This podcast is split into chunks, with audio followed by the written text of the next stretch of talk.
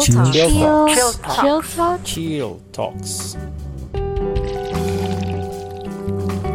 Welcome to Chill Talks Podcast, your companion in your chill time.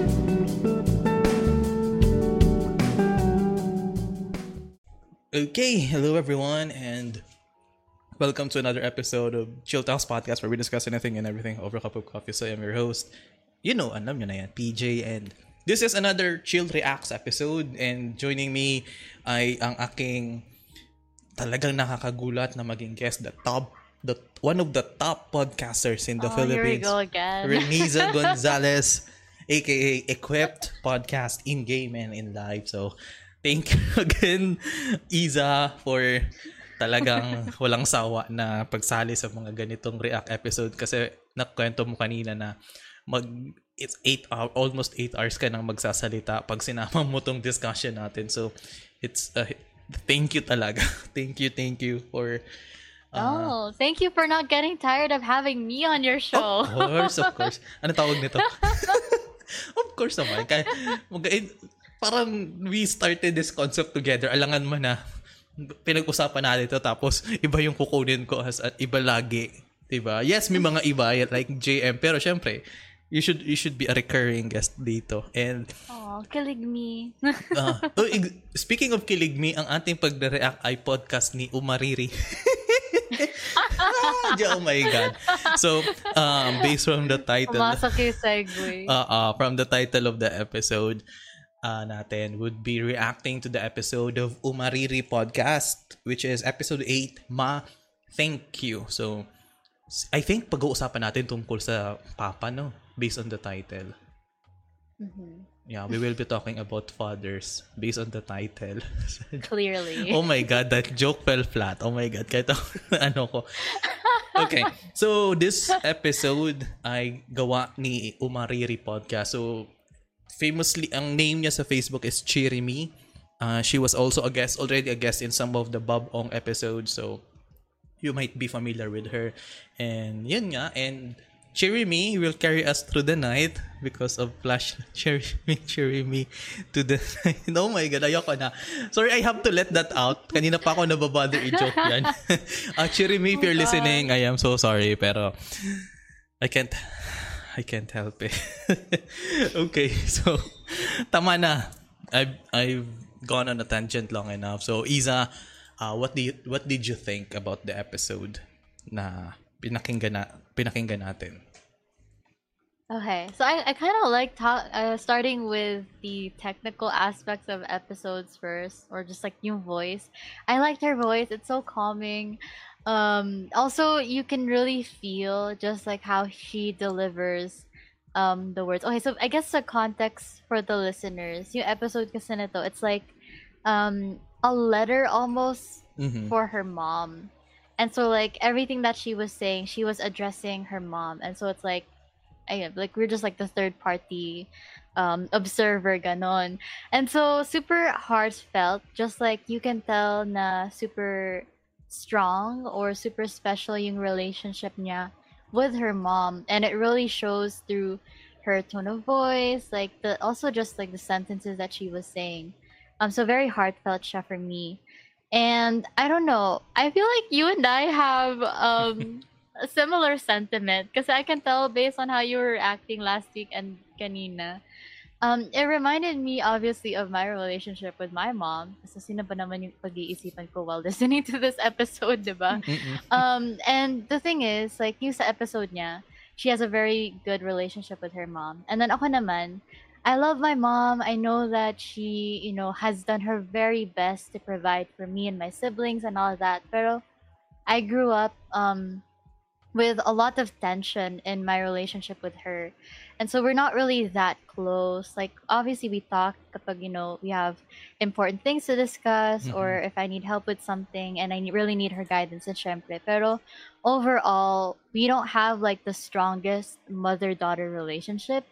And so, me- medyo napasana all na lang ako while listening to that episode. Kasi parang, yun nga, I don't carry the same sentiment. I don't carry such strong memories, such strong positive memories whenever I think of my mom. Though I love her. I, I totally love her.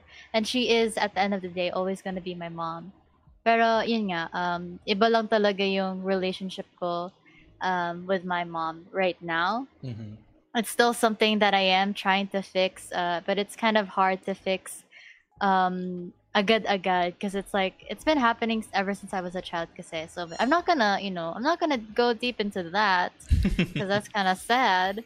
Um, but yeah, anyway, I just kept thinking about my mom, and also it's good. It's it's really nice that she has that strong relationship with her mom to the point that she dedicated a full episode just for her. I think that's really sweet. And I thought it, I thought it was gonna be a Mother's Day episode, but then when I looked at the date, it was like posted in September, and so like gets mo yun? Yung parang she posted this just because Yes. just because she wanted to express her love for her mom not because of an occasion not because you know something big happened but just because and i think that's really sweet alam mo yun parang ang cute naman na Mhm. um you allotted that time that i i, bet she um had to script sort of all of that stuff out like really decide what she wanted to say kasi nga parang letter almost yung mga sinabi niya but yeah, I really enjoyed it. Um, uh, kind of mixed emotions dun sa like I had mixed emotions kasi nga nagpop up yung relationship ko with my mom but overall I was just happy to know that she has a good relationship with hers. Ikaw ba? Okay, parang so, parang bigat ang bigat nga ng magiging usapan natin ngayon na this is a bit Oh, heavy. man. Yeah, this is a bit heavy. So, ano tawag dito? Uh, first reaction ko nung narinig ko yun because off air, like I said, sinabi ko sa iyo kanina na I was listening to this while working out. So, parang it was not a good idea. Medyo di ko gets talaga yung decision na yun. Oo, kaya nga eh. So, parang Bakit? just like uh, ano yun, just like the episode reacted to last week, this kind of episode ay magandang pakinggan when you are alone, uh, when you are relaxed, 'di ba? Wait lang, may tumatawag. May tumatawag, may tumatawag. Uh, this kind of episode, wait lang, cut, cut, wait lang. 10 seconds. Go lang. 1, 2, 3, 4, 5, 6. Okay. Uh, this kind of episode kasi, anong tawag nito? Nagulat ako kasi hindi siya good for working. Yun nga, like I said, hindi siya good for working out. It's it's a kind of episode you immerse yourself into para, alam mo yun, para mas ma-appreciate mo yung message of the episode. Kasi, ang naalala ko talaga, yung the, way, the way she speak, the way she present her message to her mom, parang, alam mo yun, familiar ka sa mga school recollections or school retreats? Yeah! Oh my gosh! Tapos kailangan mo magsulat ng letters para sa parents mo. Oo. Dude! Oh, ito Yeah. yung yung tipong ito yung mga ah ito yung mga binabato ng mga ano tawag nito ng mga ng mga pare o ng mga madre para paiyakin yung mga bata para mas ma-appreciate yung mga parents.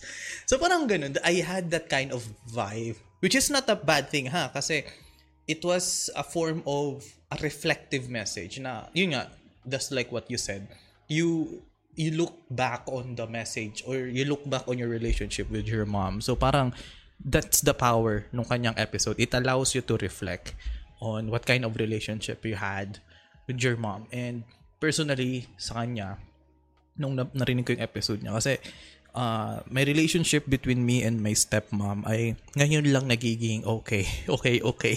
Recently lang, recent years lang kasi I grew up without a mom. Uh, my biological mom left when I was two years old. So parang lumaki ako sa puder ng aking lola, ng aking tita. And my dad, uh, my dad was working in Manila, nasa nasa probinsya ako sa Bicol. So parang umuwi si Papa once a month, every other month, tas ako sumasama sa kanya sa Manila. So parang ganun yung dynamic namin. So that's why I was so attached to my dad. And hindi ako nangulila sa mama ko kasi I had my lola. I had my nanay. I had my aunt na parang sila yung tumatayo na motherly figure. So parang sila yung mga babae sa bahay. Kaya hindi ako naghanap na, asan si mama? Asan si mama? Pero syempre, pag may mga discussions, pag may mga discussions baga na, the sacrifices of the mother, yung mga ganito, I cannot, I cannot, I can never relate before ha. I can never relate na ano bang sacrifice ang nagawa ng mama ko? Iniwan niya ako. So parang ganun, I had that bitter, hindi naman actually bitter, kasi hindi naman, I, I don't know how to feel. Di naman ako naging rebellious super. Naging makulit ako, yes, pero not because of me not having a mom. If that makes sense. Yeah. Naging rebellious teenager ako. Duman ako sa ganong phase, pero not because of my mom. So, I, but na-realize ko pala, I had this void na I was longing for it. Kasi iba talaga rin eh. Iba, iba pa rin talaga yung uh, presence of your mother, birth mom. Kasi nung time na nag-usap kami nun, tinawagan niya ako, umiiyak siya, eh, umiyak din ako kasi akala ko okay na okay ako. I thought na okay akong wala siya. Pero nung tumawag siya, parang na nagkaroon ako ng bitterness. Bakit mo ako iniwan? Ba't ganyan? Kasi ganyan. And eventually, my dad met my stepmom. Nag-date sila. Ang, tawag ko pa sa kanya dati, tita. tita. Oo, di- nung, nung early nung early childhood ko and until second year second year college, I think, yeah, second year college, tita ang tawag ko sa kanya, not not ma. Even kasal na sila noon. Kinasal sila around 2008. Ma, tita pa rin yung tawag ko. So, yun, mamaya na darating tayo kung paano siya natawag na ma. And nung una ayaw ko sa kanya, mainly because she was strict. Nung time na yun ha, I, because I, I grew up as a spoiled brat. Kasi nga parang my dad was lenient sa akin. My grandmother was so spoiling sa akin. So parang Are you the only child? Yeah, un- until now, unika iho ako. So parang as, sa Okay. sa aso kami, aso ang mga kapatid ko. so uh, so parang ganun. Um ang nangyari is that I was for sure mararamdaman alam to ng stepmom ni Ma. Man ang tawag sa kanya. Alam na to ng ni Ma nung time na yun for sure. Na ayaw na ayaw ko sa kanya noon kasi grabe yung strict siya as in as in talaga na na stricto talaga siya ah, pag may ganito Im- imagine ha sa part ko galit ako sa kanya dahil ako yung pinaghuhugas niya ng plato ako yung pinaglilinis niya nung time na yun galit na galit nga ako kasi I never hindi ako naka-experience ng ganun. So parang nung time na yun hindi ko siya na-appreciate. Then as I slowly grow up doon ko nakikita na she also made sacrifices. She made uh, she made choices na hindi rin madali sa kanya for the sake of me and my dad. Kasi yun nga, she was in she was a young professional, aspiring professional in the academe space. Tapos may mga kumakalat na chismis na yun nga, chismis na nung imagine mo sa part niya kasi nung panahon na sila pa ni Papa Kong, kumakalat na chismis yun nga, ah, may iba daw na babae si Papa ko, bakit daw siya pumatol sa isang single dad? Kasi may, technically, di ba? My dad was a single dad Yeah. when they met. So parang, she overcome those kinds of feedbacking, mga panlilibak tungkol sa relationship niya. She's, she still chose us. And I realized that late na. As in, I was so clouded by my own uh, by my own biases and eventually she I, she made me realize all the the sacrifices that she had made all the difficult choices just for us to be with her and I don't think my dad could do that kasi my dad just like me is whatever whatever happens kung ano yung nandyan okay now sige. What can, what can we do? Parang we just proceed we just move forward. So parang ganun yung mindset namin ni papa ko. So parang I don't know if he would ever reveal that to me but my mom yeah si ma my stepmom showed that. And the letter itong episode ni Cheering Me to the Night sorry episode ni, ni Cheering Me ni Umariri na pinapasalamat niya despite the minsan may mga tampuhan may tampo siya nandiyan pa rin yung mama niya. And I yeah I reflected those things na I was blessed. Blessed ba ang tawag doon? Na na-appreciate ko ang mom ko at at the, at this point in my life na kung saan parang may certain level of awareness na ako sa sarili ko, may certain level of awareness na ako sa palibot ko. Saka ko nakikita yung sacrifices ni mom. Kasi nung earlier childhood ko, nakikita ko si mom kung paano maki, makiusap sa mga tao. Kasi she, she is well known. Magaling siya. Magaling siya sa tao. Magaling siya sa academe. As in, tapos, naiingit ako pag may mga taong close, close, close na close sa kanya. Alam mo yan? naiingit ako kasi I want to have that na ganung level ng pag-uusap na meron kami. Pero Yeah. sometimes, I don't know where to start. Small talks, yes. Minsan nagiging, nagkakaroon, dati nagkakaroon lang kami ng bonding because of dogs. And di ko, without dispelling the information then, there was one instance kung bakit ko siya tinawag na ma. There was this instance na gumawa ako ng napakalaking kalokohan nung college. As in, di ko na didetalye pero alam na to ng parents ko. Hi ma, hi pa, alala ko pa yon. Gum- gumawa ako, gumawa ako ng grabing kalokohan noon na it al- di naman almost broke our family. Parang on my end, I know I fucked up. First time kong nakitang nagalit si Papa. First time kong nagalit, first time kong nakitang umiyak ang aking ah si Ma. Doon na nagsimula siya. Tinatawag ko na siyang Ma. Parang di talaga ako, as in di talaga ako pinansin for ilang buwan din yun. Even my dad. Yung dad ko, pinapansin niya ako. Pinag-uusap kami. Ka, yung pero small talk, yung alam, ma- mararamdaman mong may distansya na dahil doon sa ginawa ko. Yeah. And parang I was thinking, that's it. Parang wala na. Wala na akong pag-asang mabuo yung sa pamilya ko. Then, after that, kwento sa akin ng papa ko kung pa- bakit daw ako inabandona nung biological mom ko and everything and everything. Tapos, doon na. Tinatawag ko na siyang ma. Yung ako na yung nagluluto. Doon na as in, doon ako nag, doon ko na na-appreciate na ako yung nagluluto sa bahay. Ako na yung naglilinis. Just to get her attention. Parang, I am so sorry. Pero sasabi ko sa kanya, ma, kain na po. Kahit hindi niya ako pinapansin ha, ma, kain na po. Ginaganon ko. Alala ko pa, nung nagluto ako, ma, kain po. Tapos hindi niya kinain yung niluto ko. Saktan ako noon. Pero, nasaktan ako noon. Pero, Oh syem- no. syempre, on my part, masakit. Pero, I did not let that uh, affected me. Kasi on my part, alam ko ako yung may mali. Parang, wala ka naman ata akong karapatan mag, ano, magtampo pa, di ba? Na ako na yung may mali. So, I sucked up, I suck it up, and eventually, nagkaayos, nag-usap kami, nag-start ulit kami mag-usap nung nanganak yung isang aso. Kasi kami dalawan lang doon sa bahay, at nung nanganak yung isang aso, hindi niya alam yung gagawin. So, tinawag niya ako. And, yun, dinasikaso ko na. We, we talked. And, eventually yun, unti-unti na ako nagiging close sa kanya. And, because of those, na-realize ko na the, the love na binigay sa akin ng stepmom ko, and my dad, of course, na is that, kahit anong pagkakamali ko sa buhay, they were never, they never gave up on me as a person. Pero, syempre, nagalit sila sa ginawa ko, pero hindi sila nagalit sa akin bilang tao. And until now, that's the lesson na, na, ano tawag na to, that's the lesson na dala-dala ko until now. Kasi, I remember, I remember those days na ang kahinaan ko sa buhay, hindi ako marunong mag-sorry. As in, Oh. that's my weakness in life. And dati, then, sinabihan ako ng papa ko na even kahit di ka pa mag-sorry, even before isipin mo na sorry ka, napatawad ka na namin. So, nung, nak- nung, nung narinig ko yon sa parents ko, sa stepmom ko and dad ko, parang, I want to spread that kind of mindset on how we treat people. And yeah, yun, as in, yun talaga ang hindi ko makakalimutan na tinuro sa akin ng mom, mom and dad ko. Pero mostly talaga sa bahay, si Ma, si Ma ang ano, si Ma.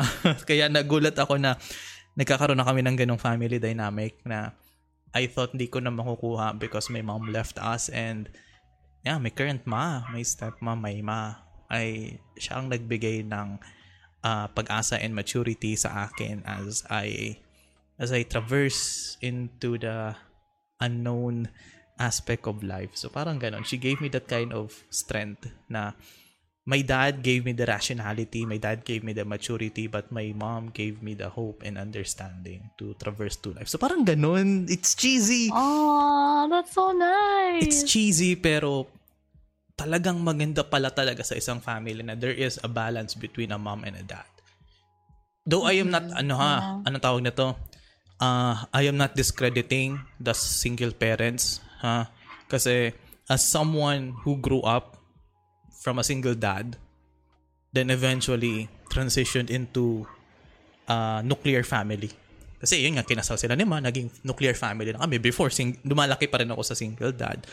As someone who experienced that, napakalaking impluensya talaga having both mom and dad present. Yes, we can say that yung, tat yung tatay pwede maging nanay, yung nanay maging tatay. Pero there's something eh. I cannot pinpoint it. Maybe psychologically meron talaga, emotionally meron talaga. Kaya importante talaga ang foundation having two two different figures in the household. Mhm. So parang ganun. Call me conservative, pero ganun kasi parang I didn't ha- I didn't have those feelings. I didn't have that sense of instinct of loving in, or in, intuition nung hindi dumating yung mom ko sa buhay ko, yung stepmom. So parang ganun. Okay, uh, enough of that. Oh, ikaw. ikaw uh, I think the, my blabbling, ay my my storytelling allowed you to rest your vocal cords a, a bit. Alam mo, honestly, oo. Oo, di ba? Kaya tinhaba, hinabaan ko talaga. I started from the beginning. So, makapahinga ka ng konti. So, ikaw, ano, Isa, what was the biggest lesson na nakuha mo from your mom? Even, either tinuro niya directly or na-observe mo lang sa kanya? Yeah, um, I think my mom influenced how I work, like my work ethic right now. Because Mhm. I grew up um, seeing my mom very organized, as in super. She's she's really great at like staying on top of everything that she's handling, whether it's with people, finances, or like yung mga um, bilihin, ganyan. At the time, uh, there was a part when I think I was around eight or nine. Tapos my mom was like still pursuing a higher education type of thing. Mhm. Tapos I got to see her like studying. I saw how she took down notes, how organized everything was, and so that really stayed with me. Like until now, I'm I'm quite good at organizing everything that I need to organize. I don't, and it's like it's not hard for me to do. And then also, I think, um, just knowing the importance of your your relationship with other people, like my mom is a very very social butterfly. Like she knows so many people. Mhm. and she has this way of like um being able to mix with anyone. Yung ganun ganun siyang tao. And though growing up that sort of contributed to some of the problems that we had. But then at the end of the day I did understand na na parang it is a skill. It's a it's a useful skill to know how to interact with people that you don't know to be okay na kahit um you don't really know much about them or parang kaka-meet nyo lang it's like you're able to socialize and go through that process of small talk without being too awkward ganyan Mhm. and so that's why I I I also grew up to be a pretty social butterfly then kasi yun nga I saw my mom um in that in that sense and I don't know like something else na pumasok sa isip ko when I was listening to Cheery's episode um kasi recently I I was in therapy and it it was just like for four weeks kasi free trial lang siya talaga kasi ang mahal ng therapy man sobrang mahal my goodness Saan ka nakakuha ng And so, like, therapy? Oh my gosh, it's uh it's like a if you know the company BetterHelp, mas sikat siya sa sa US. ah, yeah, yeah. I, I'm, fam- I'm, fam- yeah, I was fam- I'm familiar with BetterHelp. Okay, go. Yeah. sorry, sorry. Yeah, so yun, may time na they had like a free month for everyone that signed up, ganyan. And so I had four weeks of therapy, and most most of my conversations with my therapist revolved around my relationship with my mom, and like sobra ang dami naming um in unpack about like how I was um influenced by my mom growing up both positively and negatively just like alam mo like what a child sees when they're young will really stay with them until they're they they grow old whether they realize it or not. And i think i agree with you dun sa sinabi mo kanina. I don't think it's a conservative thought na um na having two figures in a household um is is beneficial or is is um important to the development of a child because it's true. Um if one person goes away, there's a reason for that person going away, diba? And whether Mhm. the child understands that or not, that's sort of gonna stay in their brains. And diba parang yung mga parents, they have this tendency, or our, at least uh, the parents of our generation, I think, um, parang they had this tendency na they really wouldn't explain stuff properly to kids. Yeah. Parang it's either they think na, oh, they're too young to understand this, or they just say, oh, gawin mo to kasi sinabi ko. Parang mga ganun. Like, they're, they're not the best at explaining. And so, yun nga, as a child growing up and seeing people in your life, um, adults or you know, your parents, ganyan, go through certain obstacles, uh, it does stay with a child because I'm, I'm I'm speaking for myself here. Like a lot of stuff stayed with me. Mhm. A lot of things I still remember, and um, it was only until I went into therapy that I really, really got to the to the core of understanding. Okay, why did my mom do this during that time? Why is she like this right now as I'm older? Um, and something that I really appreciated sa therapist ko is she she wasn't the type of person to say that oh yeah your relationship with your mom is bad okay that's not going to be fixed like she was really uh, someone that was encouraging na parang yeah it's to be hard but like there are still ways that you can you know get closer to your mom despite the age or kahit you're busy now or you're working now like you can still take like these little steps to become closer to her because like you um with your stepmom parang until I became Mhm. more of an adult, that's when I realized the importance of my relationship with my parents. Because for the longest time, I sort of just neglected it. I didn't really um, give it the most importance in my life until yun nga, the, the past three years or so. And it does take a lot of time to, to work on. Like, it's especially if you're in a rocky situation with your parents, syempre, Yeah. um, it, it really isn't gonna be easy to to fix agad-agad. Pero at, at least um, knowing that the possibility na it can still get better for both sides, I think that's really what I'm I'm clinging on to. Kasi ayoko rin naman na umabot sa point na um, knock on wood, kung kailan lang sila mawawala, tsaka ko lang yun marirealize, diba? I feel like that's gonna be so sad. And I Mhm. don't wanna, I don't wanna, you know, reach that point of regret. And so honestly, right now, it's still something that I am trying to work on with my mom because the situation is kind of complex sa family namin right now. But I know it's it's it's something that I need to to prioritize. Alam mo yun? Like it's Yeah. not at the back of my head anymore. It's somewhere it's somewhere near the front now, along with my work. Mhm. But yeah, that like those are other thoughts. Those are the more deeper thoughts that also went into my mind when I was listening to this episode. And oh, diba, sobrang lalim. Kaya nga. eh. like, ang, ang dami talaga. Kasi for me, ah, like, mm, what I would tell my friends before is, um, I pretty much can handle most problems in life. Pero pagdating sa family, sa parents, I think yun yung pinaka nakaka-apekto sa akin. Like, Mhm. ever since I was a kid. Like, I, with studies, like, I stress, okay lang. Like, I know what to do to, you know, to get what needs to be done, done.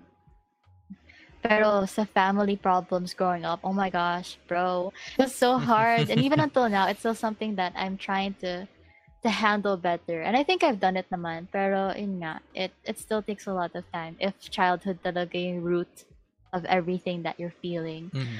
Um, I think I'm starting to digress, but yeah, that's that's pretty much it for me. Like I know, um, despite the rocky relationship with my mom, um, and this is also another thing my therapist pointed out. Na, um, even though there's a lot of negatives that I still remember, there there are actually also a lot of positives that I got from my parents, and I Yeah, feel true. like uh, I need to I need to honor that and respect that a lot more. Kasi, yun nga, one way or another, they impacted who I am today. And I kind of like who I am today. And so, alam mo Mhm. yun, parang still being appreciative despite all the rocky, rocky battles, all the obstacles that we had to face. Um, and so, yeah, Yeah. yun lang. no, papa. No, kasi naalala ko din yung time na yun na kay, I think, if hindi siguro nakilala ng papa ko, ang mom ko ngayon, ang stepmom ko ngayon, parang, kasi me and my dad doesn't have, alam mo yun, wala kaming sense na, kung ano yung lang kung ano lang yung nasa bahay, yun lang. Kung ano lang yung essential sa bahay, yun lang. parang nung okay, dumating si stepmom ko, parang si pa nakikita ko nagiging appreciative na sa mga displays, nagiging na appreciative sa mga ano tawag nito? Technically hindi sa hindi siya furniture pero anything aesthetic sa bahay. Mas nagiging Yeah. passionate si Papa doon because of my mom. Mas nakita ko na may ganung side pala si papa ko na never ko nakita at nilabas yun nung stepmom ko sa kanya. And even when it comes to dogs, kasi my mom is a huge lover of dogs and nagsimula yung passion ulit namin ni papa ko sa pagmamahal ng aso because of her. Naging Aw. naging mapagmahal na sa aso si papa ko ulit. Ako, mas naging mapagmahal ako sa mga aso because of her. And, anong tawag nito? Another thing is that yung pagiging OCD ni mama ko, oh my God, it's sometimes a good thing and a, and a bad thing. Kasi dahil sa kakaut dahil sa kakautos niya sa akin sa paglilinis, ngayong I'm living by myself, parang natitrigger din ako sa mga mga al- nagigets ko na, nagigets ko na kung bakit siya na, naiinis sa akin pag hindi maayos ang isang kwarto. So parang Yeah. so parang mm, ayusin mm, napapagano na ako eh. So yun, I am very thankful for that and ano pa ba? Eh, When it comes to attitudes kasi, my mom, like like your mom actually, my mom is a very sociable person na nasa public relation siya ngayon. So parang part of her job is to know how to interact with so many people. And Mhm. pero af- outside of that, napaka-introverted niya pag kami-kami. So parang ang common namin is pag nag-uusap kami sa series, sa movies, sa books. Ayun, nag-uusap-usap kami ng ganun. We find those things very uh, very napaka-relaxing sa aming dalawa. Even though sinabi niya sa akin na sinabi niya sa akin na, na hindi niya ginagam hindi niya papalitan ang mom ang biological mom ko pero personally yeah she replaced my mom already nung even before wala la as in like you wala akong I don't know I cannot I cannot open my emotions to my parents na pa I, I cannot even pa thank you for ano loving me ma thank you po for supporting me I cannot say that Oh my gosh. I cannot parang Same. I cannot say I cannot say that to their face without crying. Yes, I can say pag nag-uusap kami, pa, ma, love you. Yes, na ganun kami. Which is, thank you, thankfully, di ako nahihiya mag ganun. Pero, yung one-on-one talk, even sa call, sabihin ko, ma, thank you po for everything. Sa harap nila, hindi ko kaya without choking, without uh, shedding a tear. So parang, I don't know, bakit may ganun, no? I think hindi, mahirap mawala yung ganung barrier. Hindi naman siya barrier. Parang may may certain invisible wall pa rin na dumidistansya sa anak at magulang. Na eventually, Yeah. as we grow up, mawawala at mawawala siya. Ngay- siguro now, nawawala na siya sa part ng age natin. Pero maybe when we go into our 30s, 40s, mawawala siya ng tuluyan and we can openly express ourselves to our parents. So parang ganun. Nakakainis ka, cheery me. Yeah, eh. cheery me. Binig- binigyan mo kami ng flash. Unlocking all the feels. Oo, binigyan mo kami ng flashlight, cheery me through the night. Sorry, that joke is Oh getting old. Pero, nakakainis ang episode na ito ha. I never expected to have feels. Kasi last week, ay last episode natin ng nireactan is Love Life. which was, Oo. which was okay. Walang problema pag-usapan nyo. Pero when it comes to the parents, oh my God. Yeah, iba talaga. Iba Mas- talaga. it hits deeper. Oo. Oo. oo. pero for sure, funny moments naman with our mothers ay iba din. Na, na-experience mo ba yung ano, may meme ka na nakita sa, sa phone, tapos pinakita mo sa parents mo, tapos binigyan ka ng life lesson, imbes na matawa dun sa, imbes na matawa dun sa meme. Dude, alam mo ba? Okay, like I was I think I was in high school Mhm. during this time. Maybe I was 12 or something. I don't know. Basta I was young. And then alam mo yung mga emojis, 'di ba parang within the past 10 years lang siya uh, ginamit like Mhm. religiously on like Facebook and stuff. I remember this so clearly. I was um commenting on a, I think it was a relative's post. I don't remember what the post was about, but I commented on it, and then I tagged my mom because I, I thought na she would like the the post or parang she would find it funny, and then I used the alam mo parang laughing emoji with tears. You know that emoji? Oo. Yung, Yung parang may tears, pero sobrang nat- natatawa yung face. gets ko, oo. Kasi she took it into offense. Huh? Na-offend siya dun.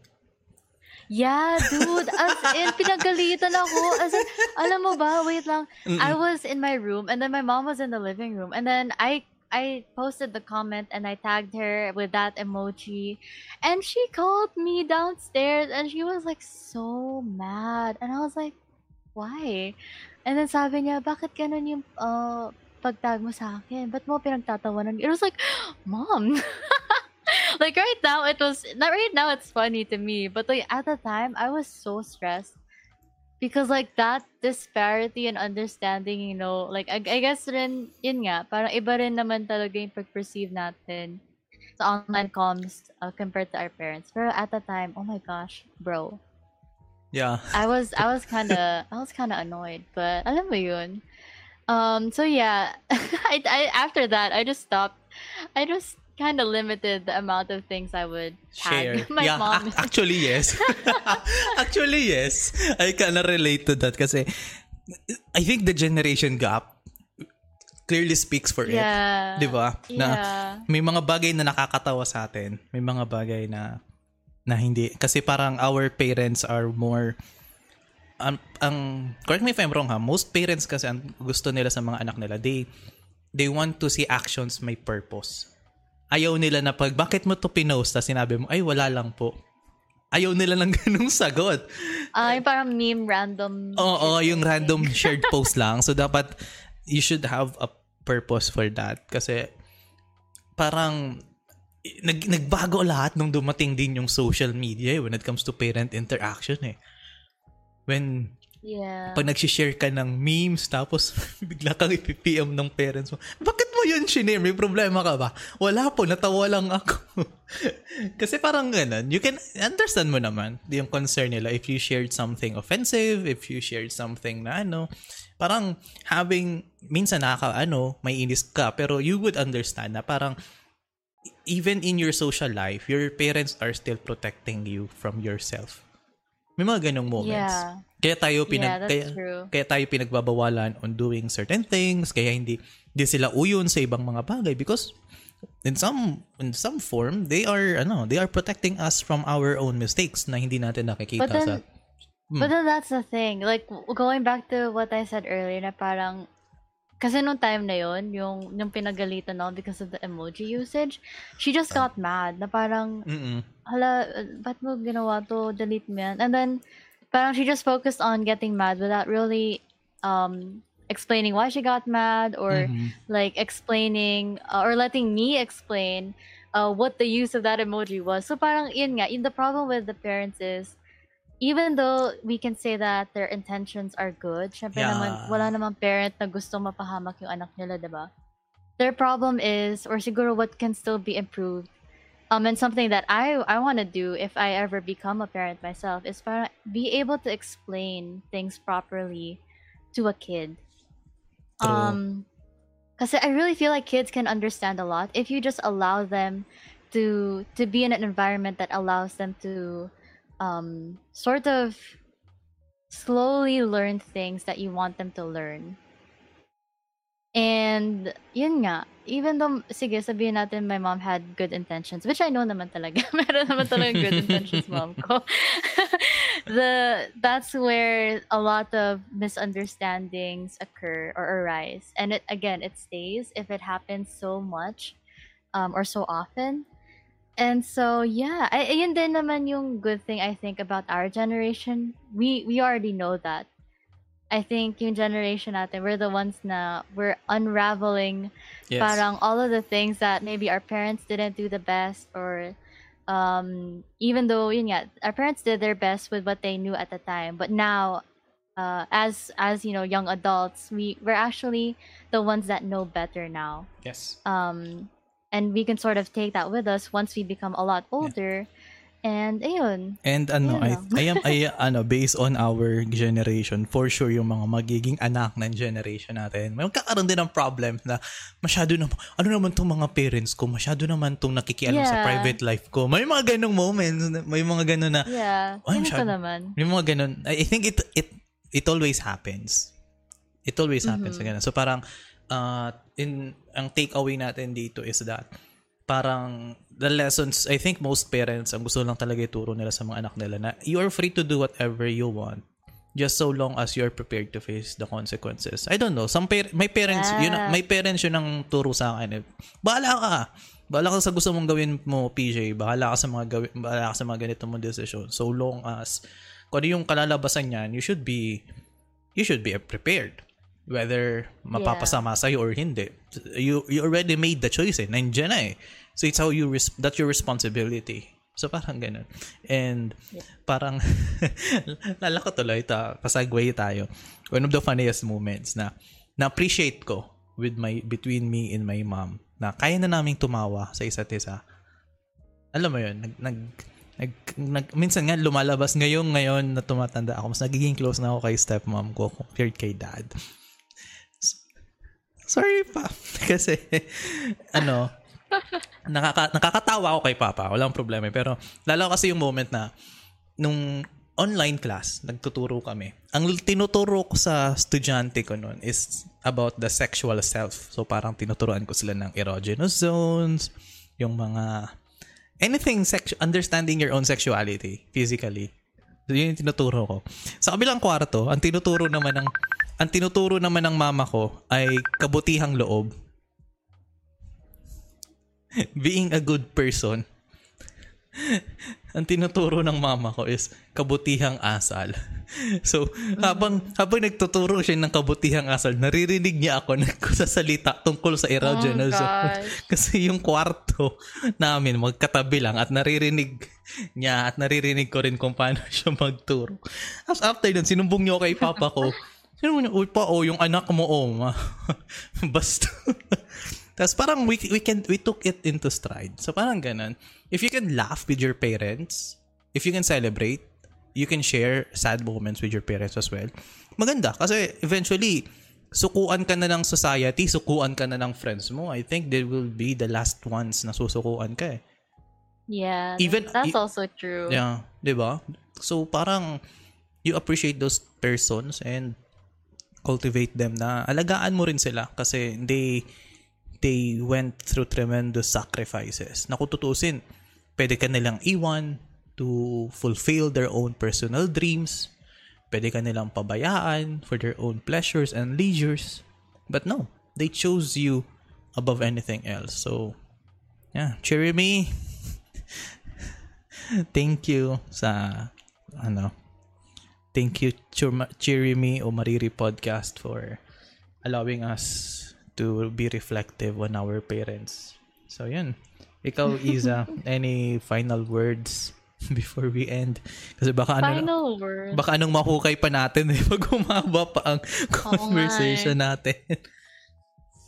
Yeah, I mean, um, I don't know, cause again, I I'm at that point wherein I'm starting to, I'm still in that process of trying to rekindle relationships with my parents, and if anyone is going through the same thing, maybe they still think na lost cause na yung parents nila or yung lost cause na yung relationship with their parents. Parang, uh, maybe rethink or maybe still take time to think. Um, kasi yun nga, parents, they they have this thing na parang, and this was explained to me by my therapist, parang at the at the time that they did something, in their heads they were already making the best decision possible. And it might not be something that we understood at the time because we were kids, and that's why we perceive it to be something else um, compared to them. And so, wala lang. I mean, I think your relationship with your parents is a very important relationship to have. And if it if it's not, you know, in the best situation right now, um, still be open to to to eventually working to get it to a better place. Yeah. I'm not I don't know how because again, that's still something I'm still trying to do myself, but still be open to that possibility instead of, you know, shutting the door completely. Yes. That's all I have to say. parang ano tawag yan, tulad nga ng sabi sa sabi ng mga tao na madami ng pinagdaanan na problema sa buhay, everything will be okay. Regardless kung ano man yung pinagdadaanan natin ngayon with our parents, with ourselves. Eventually, eventually it will not it may not be now, hindi man tomorrow, hindi man next week, maybe not even next year. But yeah, everything will be okay. So you just have to have that kind of mindset, diba? If mindset mo is everything will not be okay, then hell, everything will not be That's okay. That's what, yeah, exactly. diba? So, para ganun. So, again, uh, Ms. Isa Gonzaga, Isa, Gal- Isa Calzada, joke lang. Uh, Miss Isa, Miss Isa and Reniza Gonzalez, thank you so much again for guesting. And to our uh, episode na gumawa ng reaction, eh, ay, sorry, to cheer me through the night, I'm I'm I'm I'm just using this joke as coping mechanism kasi parang naluluhan na ako kanina pa eh. So I'm just using so Cherry Me Through the Night o Mariri podcast. Uh, her episode is linked down below. So please please listen to it. It's a good it's a good and short 12 minute uh, letter to your mom na nagsilbi rin na, ta- na, tata- na tatay sa buhay natin. So yeah, love yourself, love your parents, love God and just love. Ayoko na, I don't know. Wala, hindi, hindi katulad mo na wala akong, wala akong closing. So, wa- once again, okay, so once again, this is your host, PJ. So, I will see you all on the next one. Bye-bye. Bye, guys.